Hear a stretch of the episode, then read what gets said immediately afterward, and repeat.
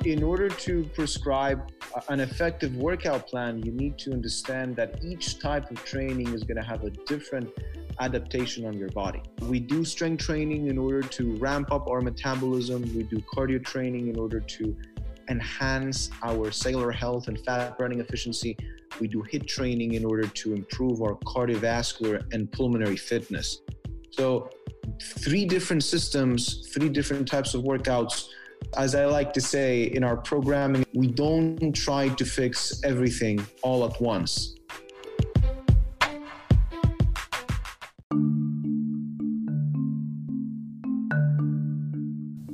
Hello, everyone, and welcome back to another episode of Feeding Curiosity. I'm your host, Eric Wenzel, as always.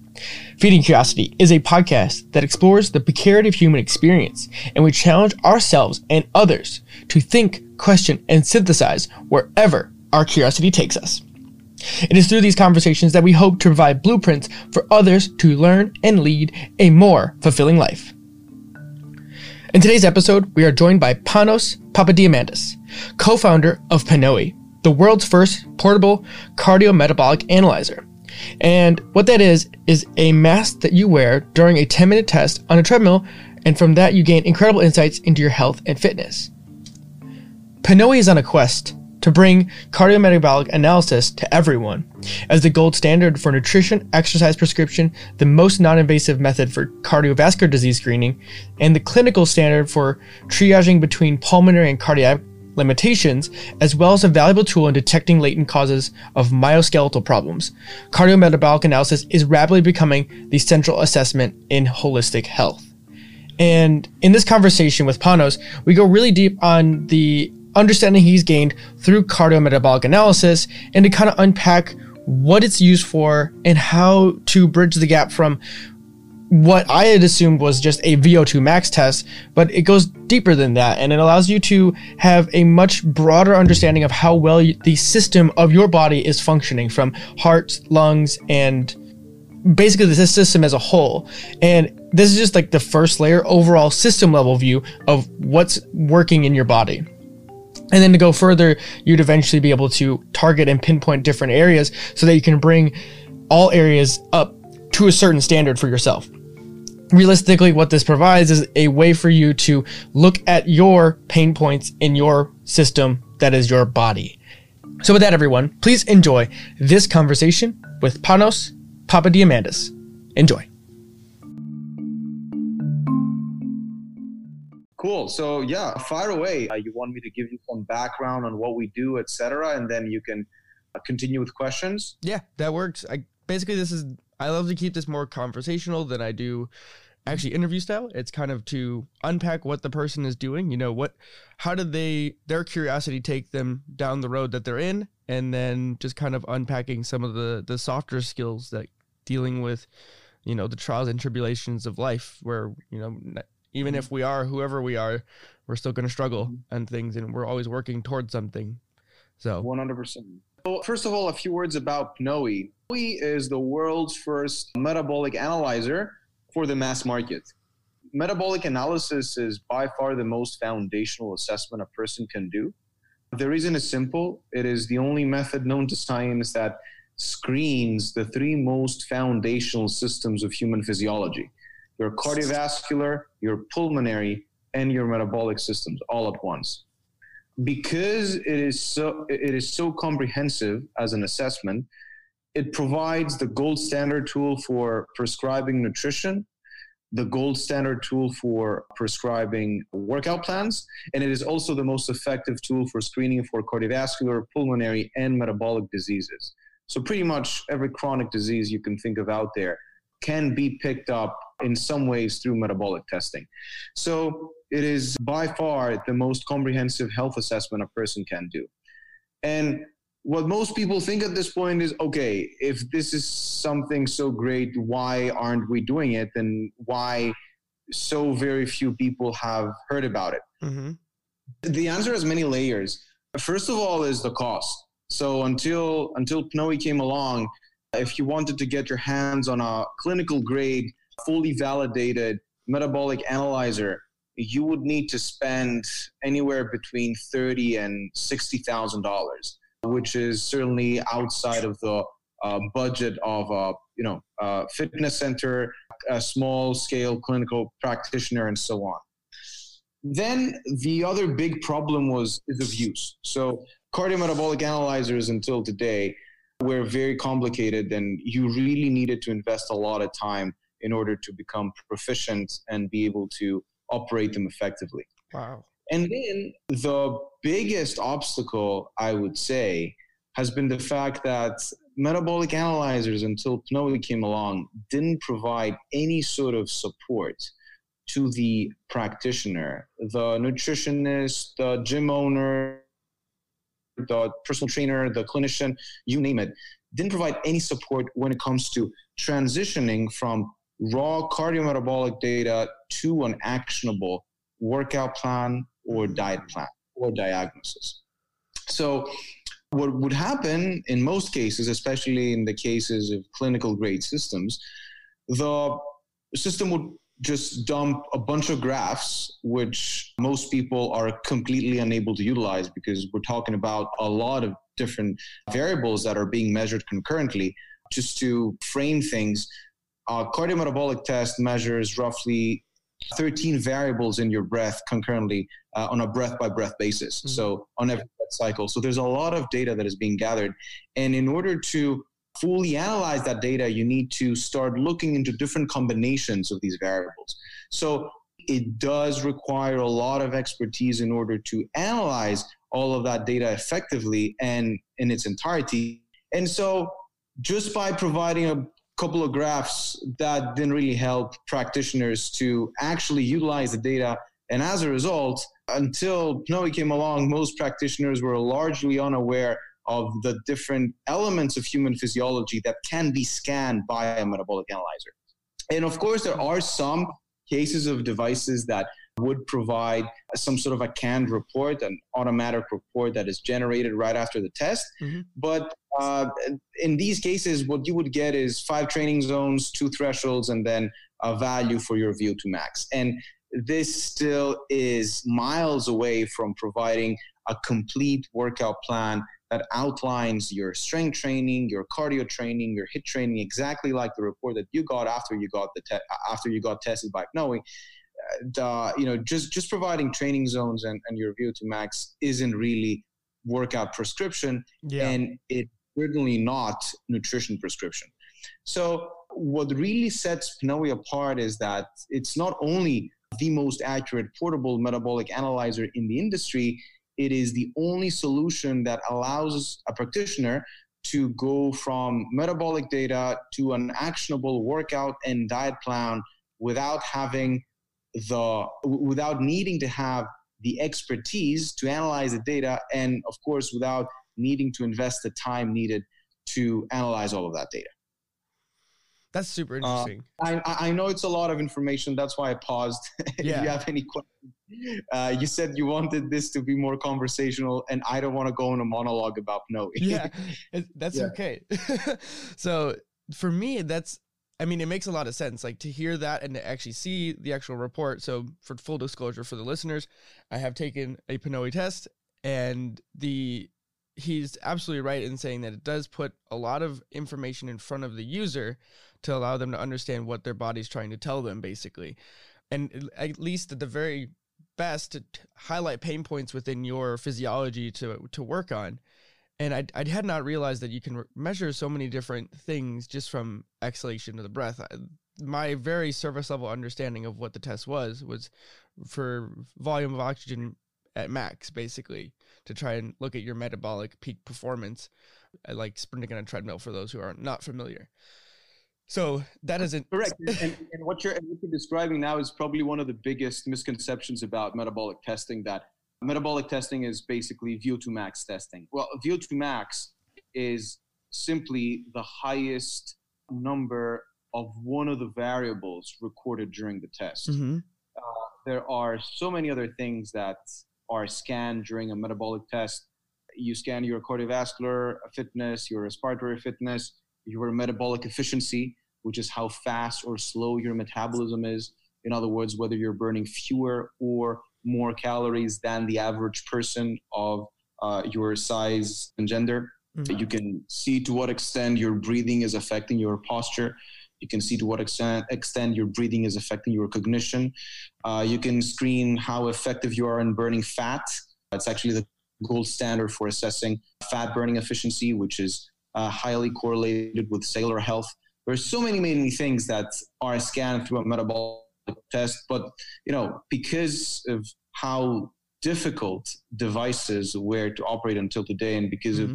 of uh, the very small uh, extent that they supported the user when it comes to analyzing data, most of that information was largely unexploited until today.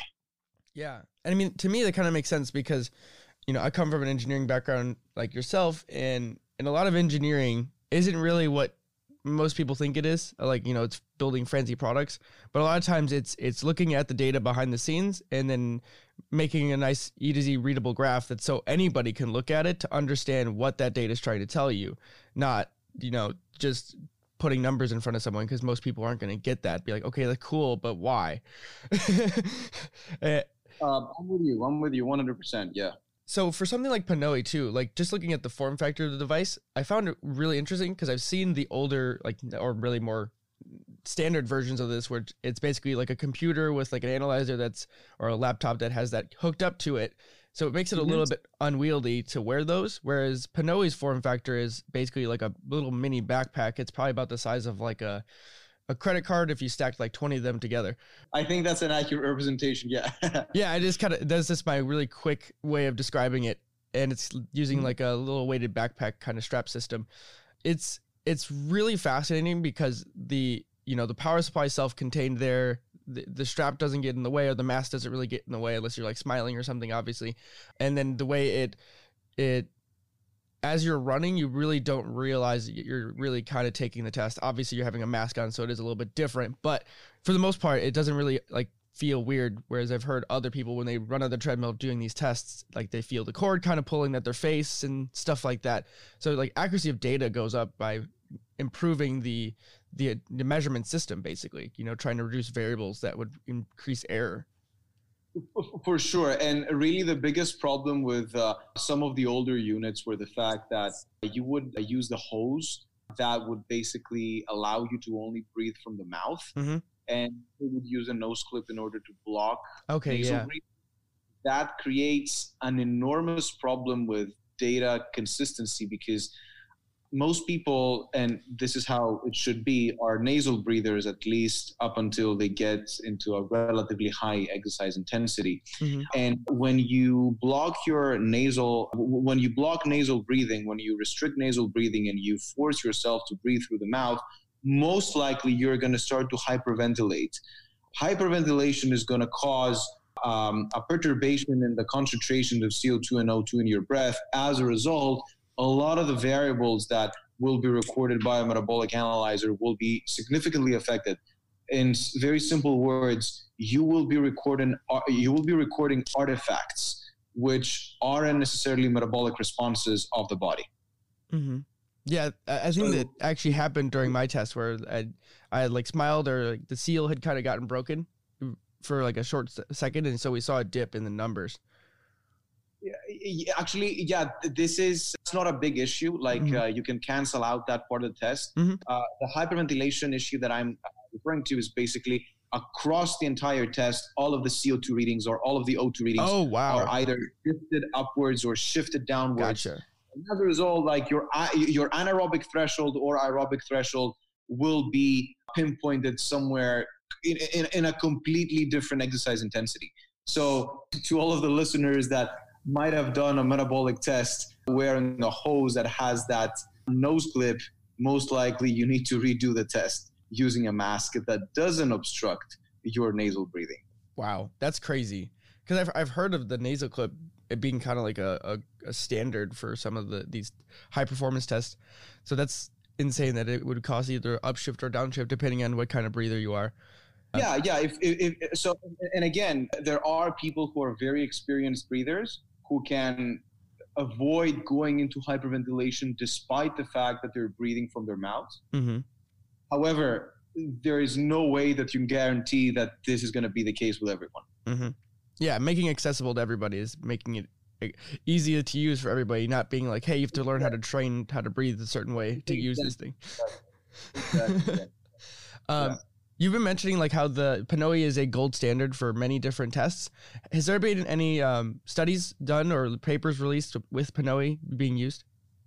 Absolutely, yeah. We recently did. Recently, it was six, six, eight months ago. Mhm. We did the first independent validation study that was done by uh, Rutgers University, Georgetown University, and the VA healthcare system in Maryland. Basically, that study showed that PNOE has uh, exactly the same accuracy as the standard, the gold standard metabolic cart.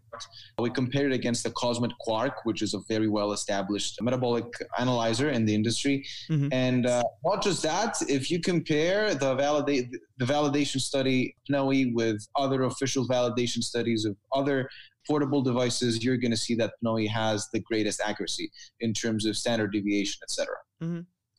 Very cool. And then just kind of for other people, what does that mean for gold standard within calorie deviation? Because you know, I, I listened to the Whoop podcast that you were on, where you know standard calorie burn is about plus or minus twenty percent, I believe, uh, if I'm quoting that correctly, and where PNOE is somewhere down in like the the five percent error.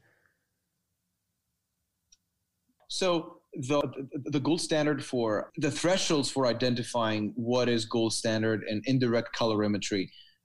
Indirect calorimetry is uh, the term used in order to uh, define the method used by devices like PNOE. Mhm. Uh, we call it indirect calorimetry because we measure calories indirectly by measuring O2 and CO2 in your breath. So, really, the thresholds aren't expressed in calories, thresholds are expressed in VO2 and VCO2, so volume of oxygen uptake and volume of carbon dioxide. So you should be in the plus or minus uh, 3% in both VO2 and VCO2 across the range of values that you're measuring. Okay, that makes sense. Yeah. So for from there, I would like to just curious, what is your background, and then it's kind of a two part question, like understanding where you came from, and then what is the vision for PNOE, like long term, like what is, like where is the the, if you threw a target in the sand, what what would you love to see PNOE turn into? Sure, yeah. So my personal background, I did my first degree in mechanical engineering in Athens, National Technical University of Athens. Then I did my uh, graduate degree at Stanford. It was again in the engineering school. I did operations research. Then I worked in the tech industry, enterprise IT, you know, completely unrelated. What happened then at some point, because I always wanted to start something of my own, my good friend and co founder, Apostolos, he was doing his PhD in Cambridge, UK. Mhm. And uh, during his PhD, he was looking to the field of breath analysis. Breath analysis is uh, probably one of the most interesting and emerging fields in uh, medical diagnostics because of the fact that there are so many things that you can detect from a person's breath. And while he was looking into breath analysis, he was looking into the different applications and the different biomarkers that are are are um, being utilized in today's medical industry. And he saw that cardiometabolic testing is probably the application of breath analysis that is the most well established in the sense that we've been doing cardiometabolic testing since the 1920s. Uh, there are actually pictures of people Wow. breathing masks and then hoses are collecting the exhaled gases into large bags. So, you know, the concept of measuring O2 and CO2 in a person's breath has existed in the world of science for nearly a century now. But what he saw was that, hey, this is something that is so well established, but so few people actually do it. And then he started working and working on a prototype, putting together some sensors, etc. And then after a certain point, you know, because he, he had shared with me the fact that he was working on that. And then at some point we were like, okay, maybe we should, you know, try and turn this thing into a company. There is uh, obviously, you know, great market potential if you're able to measure a person's metabolism. Mhm. To be very honest with you, when we first started, the only thing that we knew about metabolism was that it was a big buzzword in the fitness industry. Nothing more than that. if you were me back then about the potential of metabolic testing to screen for hyperventilation and how hyperventilation affects your posture, I wouldn't know anything about that. but, anyways, um, it was sort of a gut feeling. We were like, hey, you know, metabolism is something so central in human physiology. Mm-hmm. If you build a device that actually measures it, there's got to be a way to grow a good business out of that. And this is how it started. And, you know, by the way, this is advice to anyone who's starting a company. Do not start a company based on that uh, mentality. This is what Silicon Valley investors define as technology looking for a need. And uh, uh. we were lucky. we were lucky in the sense that uh, we actually found the need in a product market fit, but uh, you know, it, it, it, might have very well been the case that we wouldn't have found anything. So usually the right way to start things is, hey, I see that people want to do VO2 max testing more easily, and mm-hmm. this is why I want to build a VO2 max testing device, etc. We did it the other way around, and as a result, you know, we had many near-death experiences, mm-hmm. which are very, you know, constructive in, in in some ways. I think part of the reason why as a company we are so scientific and, and and we provide a lot of education to our users as well is because we needed to educate ourselves extensively in order to understand where our device will ultimately be used.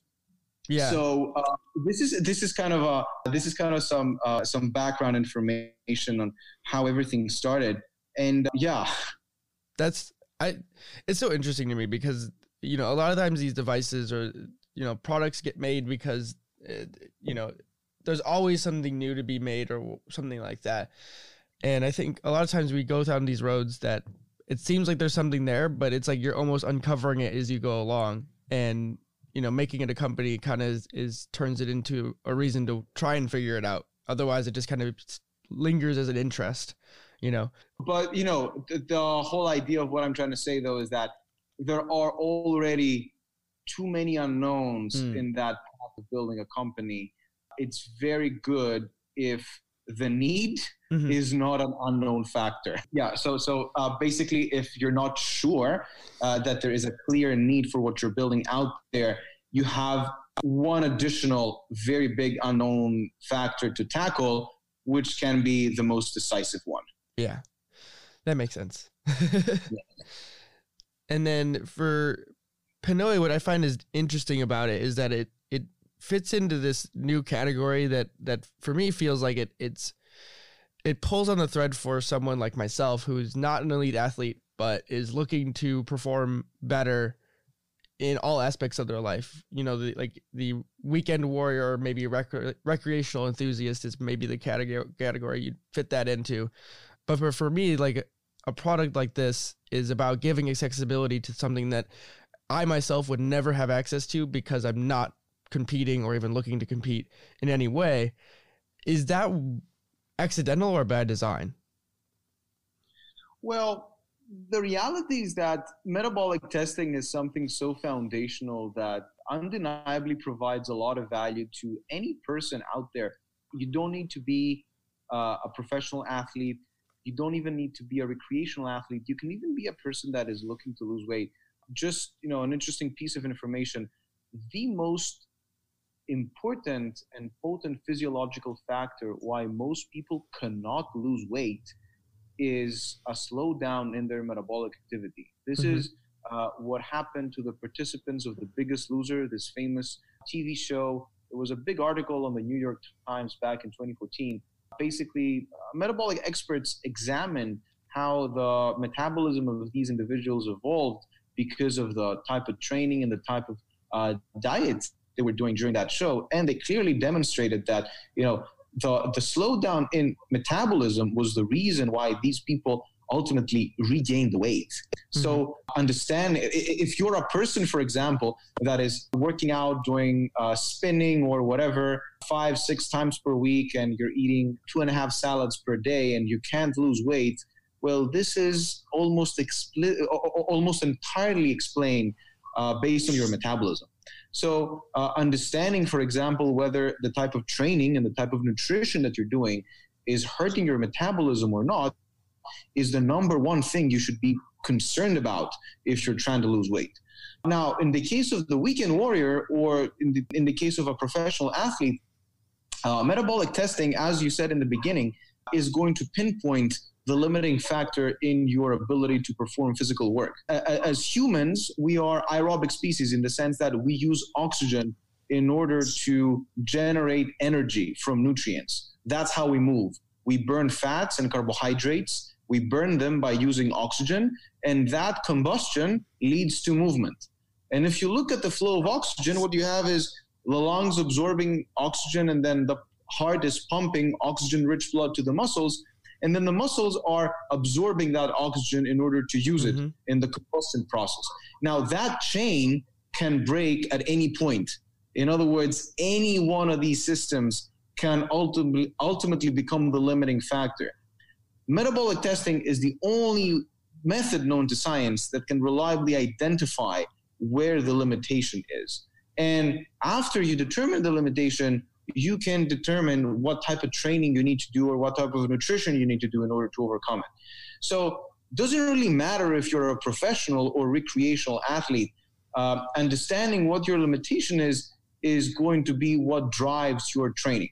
Yeah, I find it really fascinating. Is is you know trying to figure out your own pain points because I think from a user standpoint, or at least the self motivated, if you can show the person rather than prescribing a person what to do, you can show them here's this, you know, this area that is a pain point for you.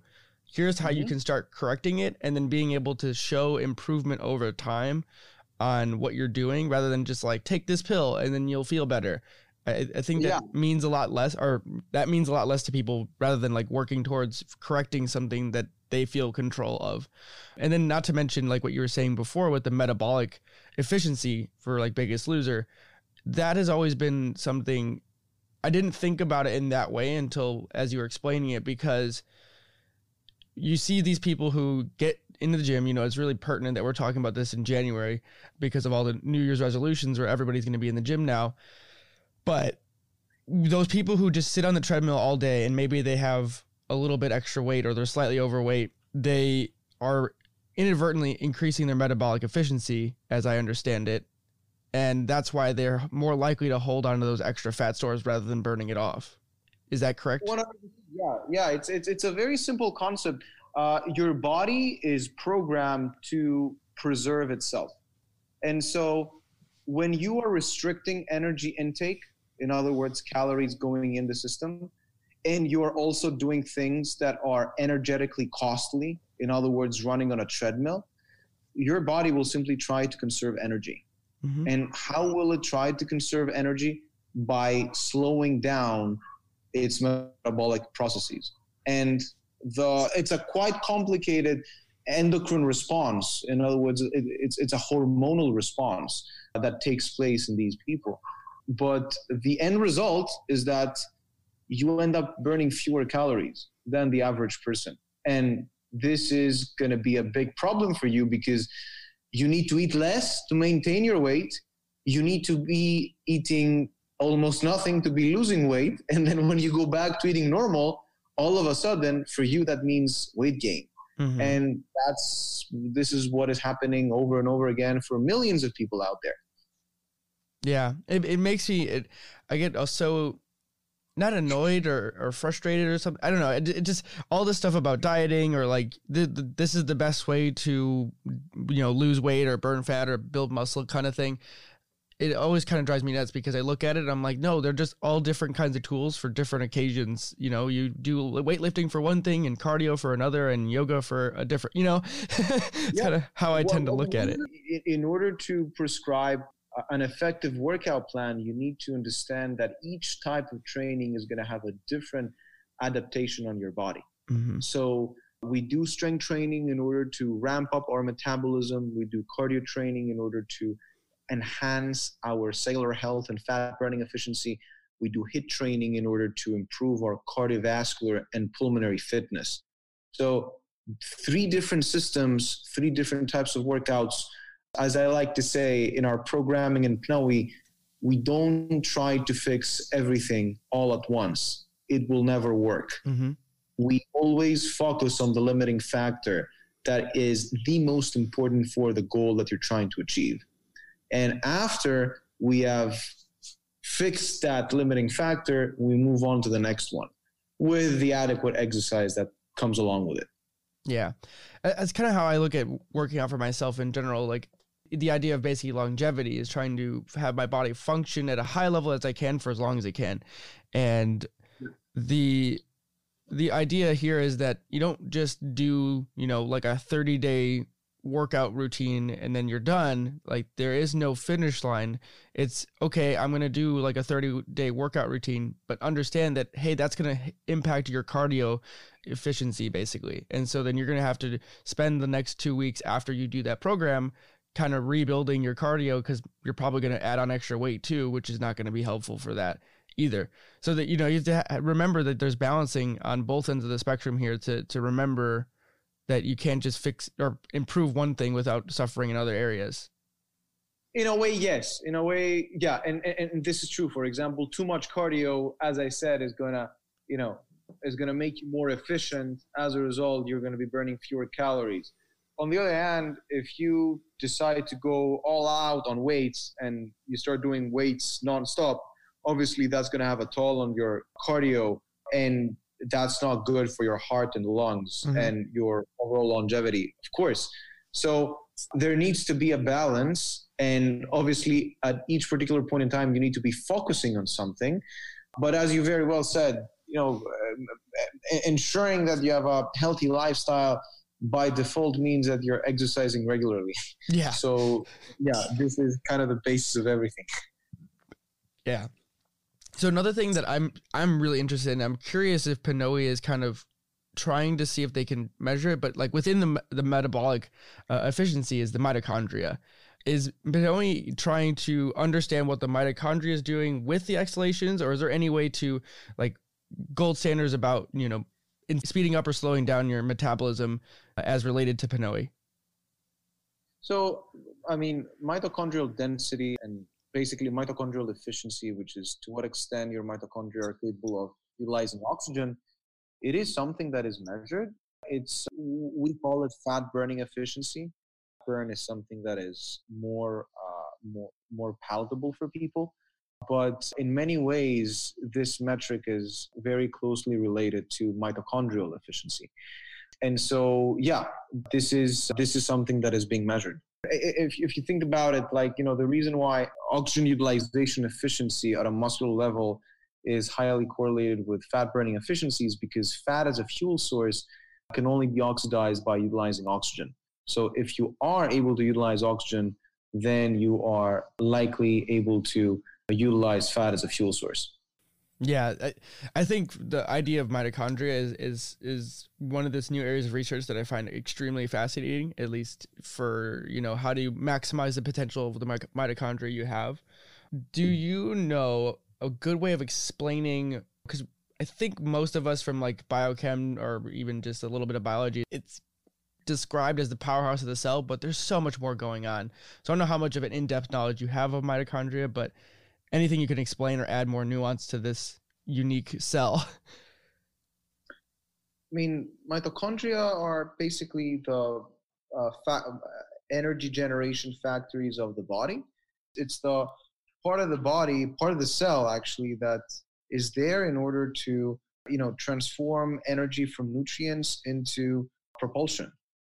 That's what it does. And obviously, the more efficient they are in utilizing oxygen, the more you're able to engage what's called the aerobic metabolism. Aerobic metabolism is the type of metabolism that utilizes oxygen in order to produce uh, physical movement without generating fatigue metabolites, which will basically wear out your body and prohibit you from working out and performing physical work. So yeah, so that, that that's kind of the most simplistic explanation I can give. No, that, that's totally great. I I was just seeing if you could pull out any more threads with that because I know there's a lot of researchers in, in this space that are you know pushing the forefront of, of this stuff with like resveratrol and and NAD plus and things like that to try and see if that's improving mitochondria health or longevity slash efficiency at a Yes. NA, NAD plus is basically a substance that is used in the Krebs cycle. Krebs cycle is the aerobic cycle in the sense that it's it's the process by which we utilize oxygen in order to burn nutrients.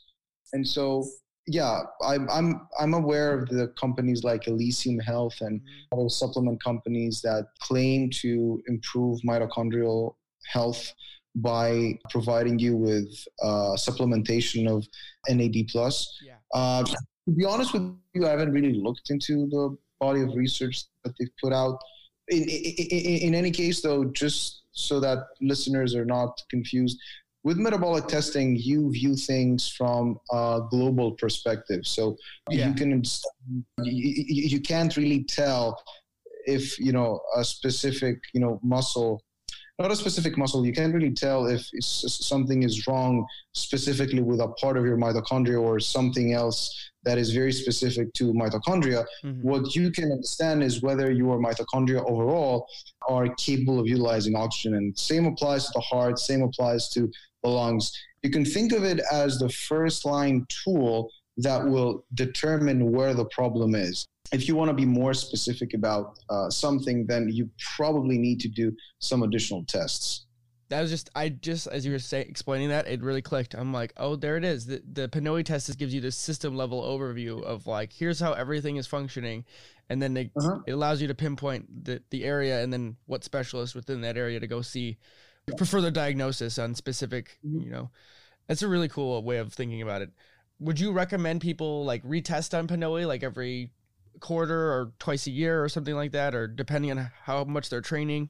Or Yeah, so your metabolic testing, the frequency of your metabolic testing really depends on how acute your intervention is. So if you're on a crash diet, probably makes sense to be testing every six weeks. Mm-hmm. If you are an elite athlete, pretty much the same. If you are in a state, then you know, testing every six months is probably okay. That makes sense. I would I would not have uh I thought I thought that was kind of the case. Where you want to do Mhm. like a checkup every every so often, kind of seeing Yeah. where you're where you're falling in line or if you've kind of let things slip in different ways. So for me, that we're gonna kind of get into some more general questions here now rather than just talk about PNOE, even though I could talk about all this metabolic stuff forever because I think it's absolutely fascinating. What are some areas within your profession, like say, eh, like entering the engineering world or outside of it, that you've heard people give bad recommendations for you? I mean, because you're kind of really far removed from where you started at this point.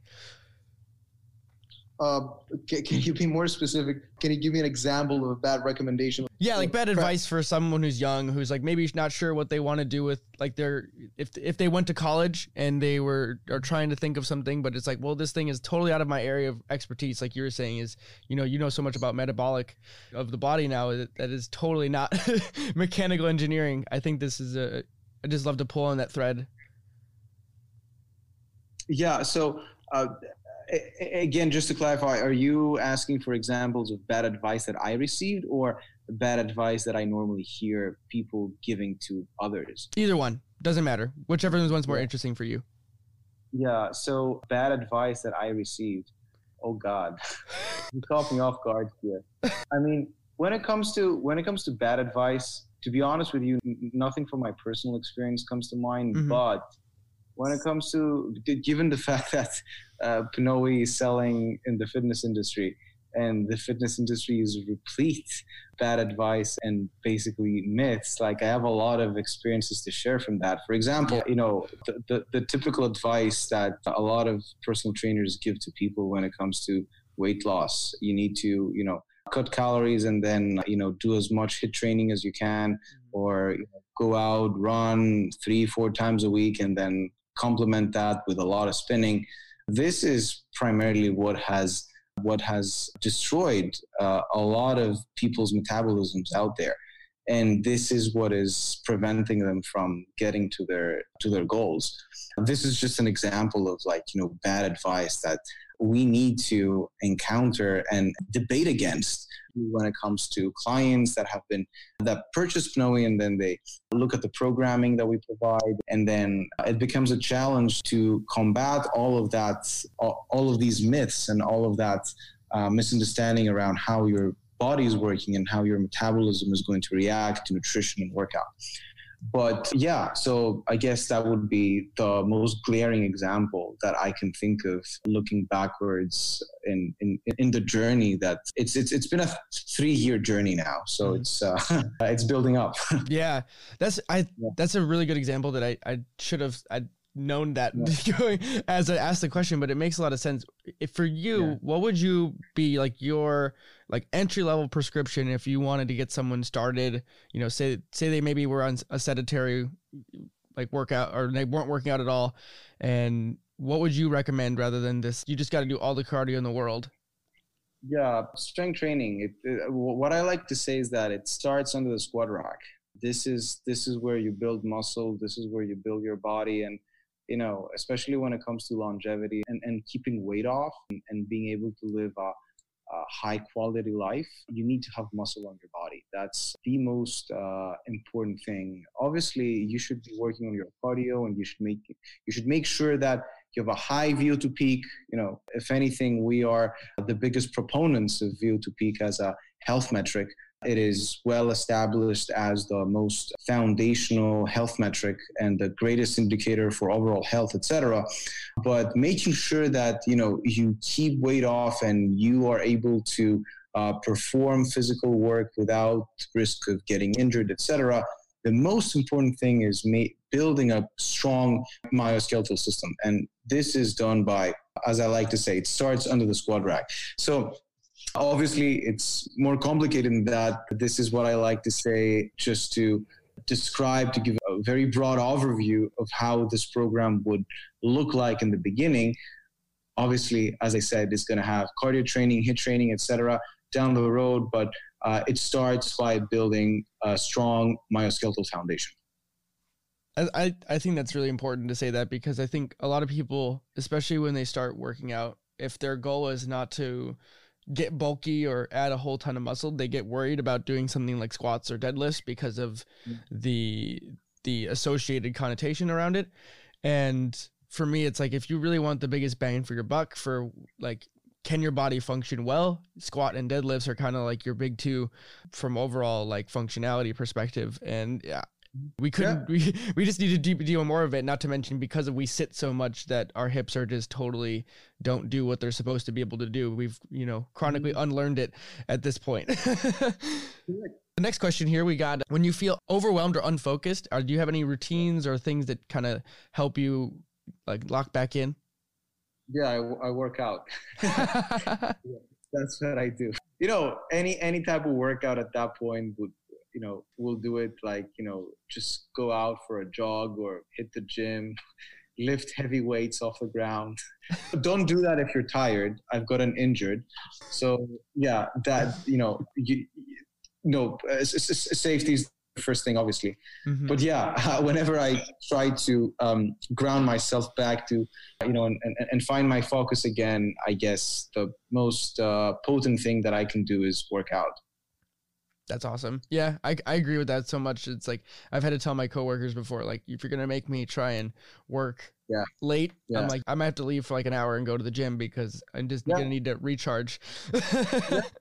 I, I, I, get it. Yeah, one hundred percent. You know, it, it's an interesting thing. Do you have any like specific routines, like for morning or ending of the day? Just out of curiosity. What do you mean specifically? Like, uh, like think of like routine for like winding up into your day or winding down to go but go to sleep?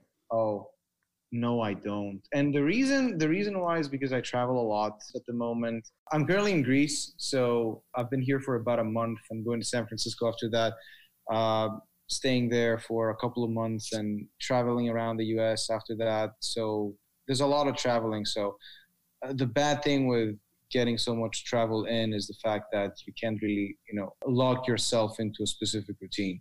So no, to answer your question, I don't have any specific routines when I wake up. Gotcha. That makes sense. so I guess yeah. if you're traveling, the better question is how do you deal with jet lag? The most important thing that you can do is find flights that will allow you to sleep on board, mm-hmm. sleep during the flight. And then if you do that and you get that right, then uh, jet lag can be substantially less impactful. So yeah, try to find flights that work with your sleep schedule. Do you use anything like melatonin or any other sleep aids to kind of ward against? No, not not not, not really. Yeah, because because I've heard people who do kind of like this interesting thing to uh, fight jet lag, where they try to look at the time zone they're either going to be heading to, or and then like start adjusting their sleep patterns so that they're like that time difference between the time zone yeah. is less and less. So I'm just curious if you had anything like that. To be honest, no. Okay. Yeah. It's. I mean, that's a little. That's a little extreme. yeah. So the final question would be if you could give advice to someone who's smart driven, either like freshly out of college or just looking to kickstart themselves into a new path, what would you advice would you give them about following some sort of deep seated yearning? Kind of like you said, where you like always wanted to create something on your own. What would you give that young person or that person who's looking to do that for themselves? I mean, I think the most important thing that you need to do when you're young, right out of college, is take risk and and if you if you want to build something of your own because most people want to build something of their own it doesn't necessarily have to be like a company or something but you know it, it, it, it might as well be a side project you just need to you know uh, just take the first step and be bold enough to be you know to accept the fact that in the beginning there's going to be ambiguity there's going to be there will be challenges but it's the best time of your life to do it. As you will grow older you will see that obligations and you know financial family you name it will just keep piling up and after a certain point it becomes almost impossible to take risk. And there is and even if your thing is not going to work i personally haven't met anyone who took real risk was determined to be successful and ended up not getting something out of that endeavor of his. So that is the most important advice that I would give to someone who is, you know, basically starting his or her professional career. I love it. it's yeah. it's a really important topic for me to kind of push people yeah. to expand outside of whatever it is they chose to do because a lot yeah. of times we feel like we have to do school and that puts us on this pathway that we're supposed to, you know, in quotes, jump through these hoops. And there's a lot more to life than jumping through said hoops. yeah, 100%. All right, Panos, I really appreciate the time you've given me here today. How can people connect with you? And there's always more for round two at a later day. Thank you so much. I much, much appreciate the, this opportunity. And, you know, if you have any questions about PNOE or anything, you know where to find us. Cool and yeah. I'll have uh, links in the show notes for all that stuff. Yeah, absolutely. Happy New Year and uh, take care. Thanks so much. Thank you. I want to take a quick second and talk about how you can support our show. I believe this is the most honest way that I can connect with you, the listener, and put it in front of everyone. You can support our show for as little as 99 cents a month. We release four podcasts a month, all at an average length of about an hour. That means you are supporting us at just 25 cents an hour. That's a, that's cheaper than the dollar menu. I think it's safe to say that we provide more value than that. And if you learn anything from our content, please consider becoming a supporter today with the link in the description of any episode or on the website at feedingcuriosity.net. And with that, thanks for listening and please enjoy the show.